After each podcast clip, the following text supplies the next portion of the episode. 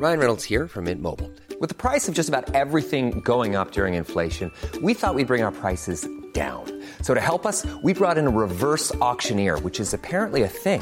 Mint Mobile unlimited premium wireless. Ready to get 30, 30, bit to get 30, bit to get 20, 20, 20, bit to get 20, 20, bit to get 15, 15, 15, 15 just 15 bucks a month. So, Give it a try at mintmobile.com slash switch.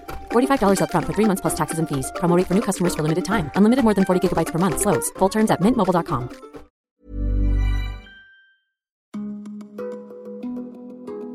My name is Shannon Hardin. I am the 33 year old gay black council president of the city of Columbus, Ohio. The protest started really for us on Wednesday. We had a incident that a gentleman who had the right to carry a weapon was out on one of the uh, street corners in a uh, historically black neighborhood with a sign that said F the police. It was a one man protest. One of our Columbus police officers approached him and something quickly happened where a struggle ensued and they ended up arresting this gentleman. So it pissed everybody off. And so myself and my colleague, who is the Franklin County Commissioner, Kevin Boyce, and Congresswoman Joyce Beatty, we began talking to see if we could get him out. And this was to start to pull down the tensions of what we thought was really just a little East Side protest, not knowing what was really to come.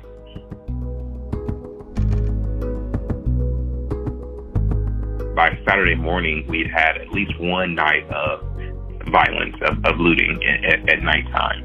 And so, you know, starting to think about should we go down and start to use our voice to in person encourage peaceful protest?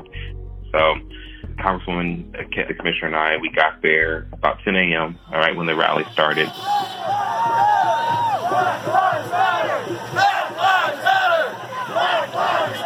There were thousands of people out, and so it, it was a great experience for for an hour.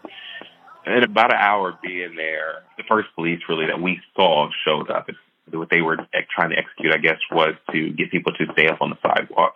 But the truth is, there were too many thousands of people to keep everybody on the sidewalk. And so, what Congresswoman and Commissioner and I did was we walked in between them and the protesters, and it was working. And then a new group of police officers kind of came around the corner, and within less than a minute, had taken out their pepper spray.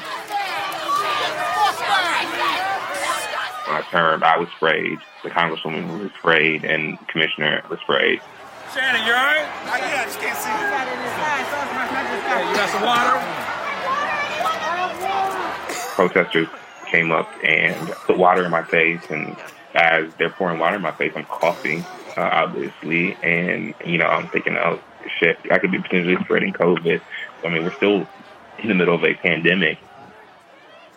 This was far from what I had ever experienced, and I don't need to do it ever again.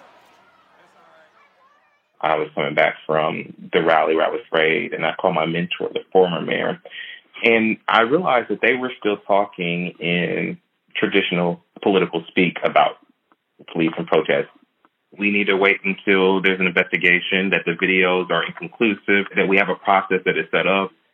But what I realized is that that's not going to work anymore because folks now for themselves have seen what they will view as gross overreaction um, of escalated tactics when they were not necessary. And if we just continue to use our traditional political talk, we will lose legitimacy as a as, as leaders of our community because you're saying, don't believe what you just saw. It's a lie. That is not acceptable anymore to a vast majority of the country, and I don't think that it changes back. And I've been telling folks, I am changed. I am a different person um, than I was uh, a week ago.